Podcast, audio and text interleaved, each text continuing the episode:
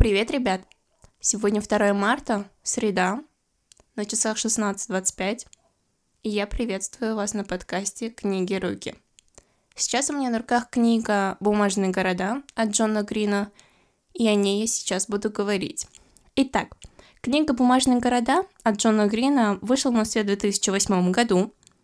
С романом я познакомилась перед тем, как узнала, что выйдет э, фильм, это было в далеком 2015 году, я решила, что будет очень круто сначала почитать книжку, а потом сходить на экранизацию книги. Вообще, книга потрясающая. В ней больше смысла, чем может показаться на первый взгляд. Э, вначале мы увидим девятилетнего Квентина. Он является главным героем этого романа. Он умеет загоняться по пустякам и не особо уверен в себе и видим девятилетнюю Марго, которая смогла понять боль человека, который совершил самоубийство в свой, скажем так, такой довольно детский возраст. У него, наверное, все ниточки в душе оборвались, говорила Марго. Вообще, Квентин и Марго являются соседями, и они были довольно хорошими друзьями в детстве, но детство Марго и детство Квентина довольно сильно отличаются. Так, например, семья Квентина с детства дают ему свободу, любят, окружают его заботой, уделяют ему внимание. А вот семья Марго, скажем так, ставит мнение окружающих людей больше, чем мнение своей дочери, и Марго страдает от недостатка внимания. Она, скажем так, ищет и ждет любовь от родителей, но, ребят, ее родители оказались, ну, скажем так, ужасными. И в одном моменте отец Марго говорит Квентину о том, что вот ему очень жаль, что Марго пыталась втянуть в свои игры Квентина. Квентин, ты такой классный парень, а вот моя дочка, ну, знаешь, типа, и не договаривает. А мать Марго считает, что Марго довольно уже взрослый человек, она самостоятельная личность, и после того, как она убежала из своего дома и исчезла, первым делом, что решает делать самая настоящая хорошая мать, она решила сменить замки во всем доме. И полицейский, который расследует исчезновение Марго, говорит Квентину о том, что родители Марго способны воспитывать ребенка не более, чем он способен сесть на диету. Короче, родители, ну, скажем так, действительно ужасные. И вот такое родительское воспитание, точнее, недовоспитание, делают Марго достаточно самостоятельной. И на теме детства и семьи Марго я остановилась, потому что хочу, чтобы вы впоследствии поняли, почему Марго не стала цепляться за своих родителей. Вообще, образ Марго, он довольно загадочен, потому что Марго жила под образом крутой и классной девочки. Этот образ нравился всем, но это была не настоящая Марго. И в итоге Марго просто устала от этой игры, от, от масок, которые она носила, и, и решила сбежать. Марго долго планировала уехать из города, но она хотела сделать это после выпускного, но ее планы резко изменились из-за измены ее парня.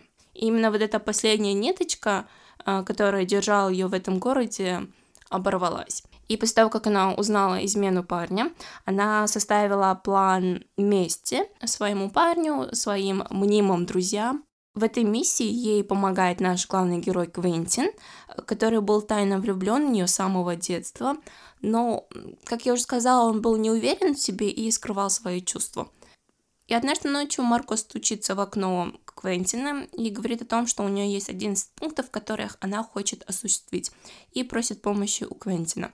Квентин соглашается и в принципе, совершив всю месть, всю эту операцию, скажем так, Марго и Квентин э, в итоге расходятся по домам, и через несколько дней обнаруживается, что Марго официально считается пропавшей. И в этом моменте книги мы видим, как отвратительно поступили родители Марго. Мать Марго говорит, что ей надоела ее собственная дочь, она собирается сменить все замки у себя дома и просто продолжить жить своей обычной жизнью, как будто у нее, знаете, не было дочери. И после того, как э, Марго официально признали пропавшей, Квентин находит подсказку от Марго, которую она оставила у себя в комнате я напомню, что они были соседями, и комната Марко находилась напротив комнаты Квентина, и из окон друг друга было видно, что происходит в чужом доме. И тогда э, Квентин находит подсказку в окне у Марго, и впоследствии он решается найти Марго, И эта подсказка побудила Квентина к действиям, и он решается найти Марго, и в этом ему помогают его лучшие друзья Пен и Радар. Вообще, поначалу Квентин э, хотел найти Марго, потому что э, волновался за нее это раз, и он скорее не представлял свою жизнь без нее. Весь его мир крутился вокруг Марго. Он охвачен единственной мыслью, он любит ее, но любит в большей степени образ, который нарисовала сама Марго и который он э, сам на нее наложил. Вообще, впоследствии, когда он начинает расследование по пропаже Марго, он узнает, что никогда не знал настоящую Марго. Он знал, как она пахнет, он знал, как она ведет себя при нем и как с другими. Он знал ту Марго, которую знают все, но не знал настоящую ее. Хотя Марго сама не знала себя настоящую, она скажем так, Марго нарисовала, создала свой образ, а, потому что она э, в детстве пыталась убежать от реальности, она выдумывала различные истории о крутой, потрясающей, классной Марго и, и в принципе, просто влилась в этот образ и играла, скажем так, чужую роль. И в итоге сложилось так, что она стала этой бумажной Марго, и в конце концов она поняла, что это не она настоящая, она не знает себя, и поэтому решает убежать в бумажный город. А, где, по ее мнению, она бы смогла похоронить бумажную девчонку и стать настоящей Марго. И, в принципе, она потом находит бумажный город. Вообще, бумажный город — это город, который есть э, на карте, но его нету в реальной жизни. И получается так, что бумажная Марго — это Марго, которая живет в ее черном блокноте, но она не настоящая. И тогда Марго решает поехать в бумажный город, закопать там бумажную Марго, то есть в буквальном смысле закопать свой черный блокнот, в котором написана вся ее история, и найти себя настоящую. И если вообще, в принципе, еще немного раскрыть личность Марго, то у Марго было очень много масок.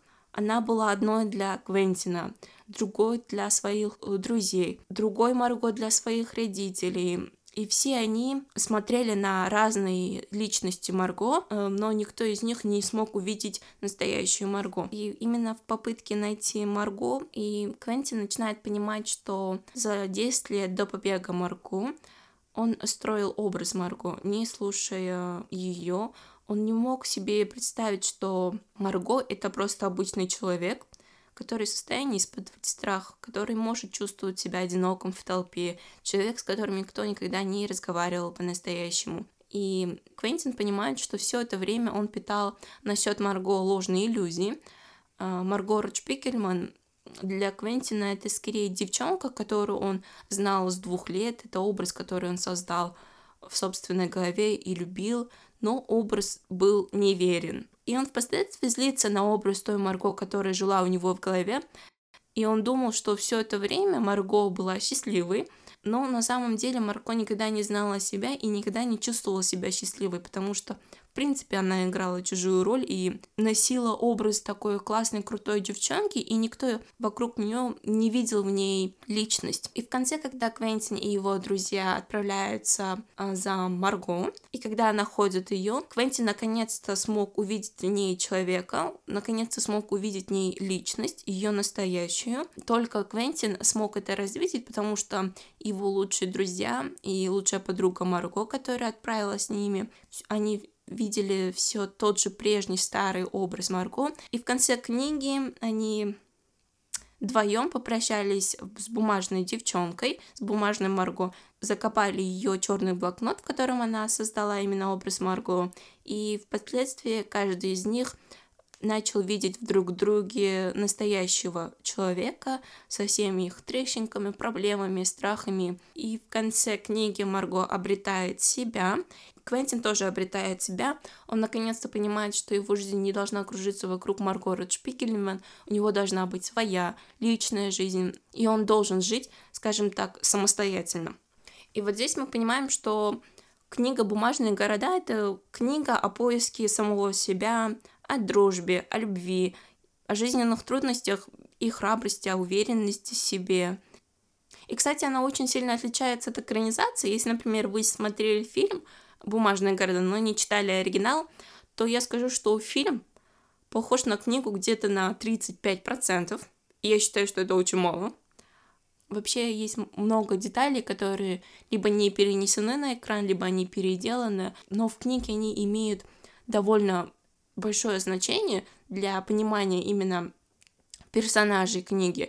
А вот в фильме они вообще, скажем так, играют какую-то незначительную роль и вообще не дают никакого смысла. Так, например, окно Марго книги всегда было закрыто занавесками, она не пускала в свою комнату никого, потому что это было ее местом, и она вообще не разрешала никому, кроме своей матери, заходить в ее комнату. В фильме же мы видим, как ее окно всегда открыто, Квентин видит там различные м- плакаты, книги и все такое.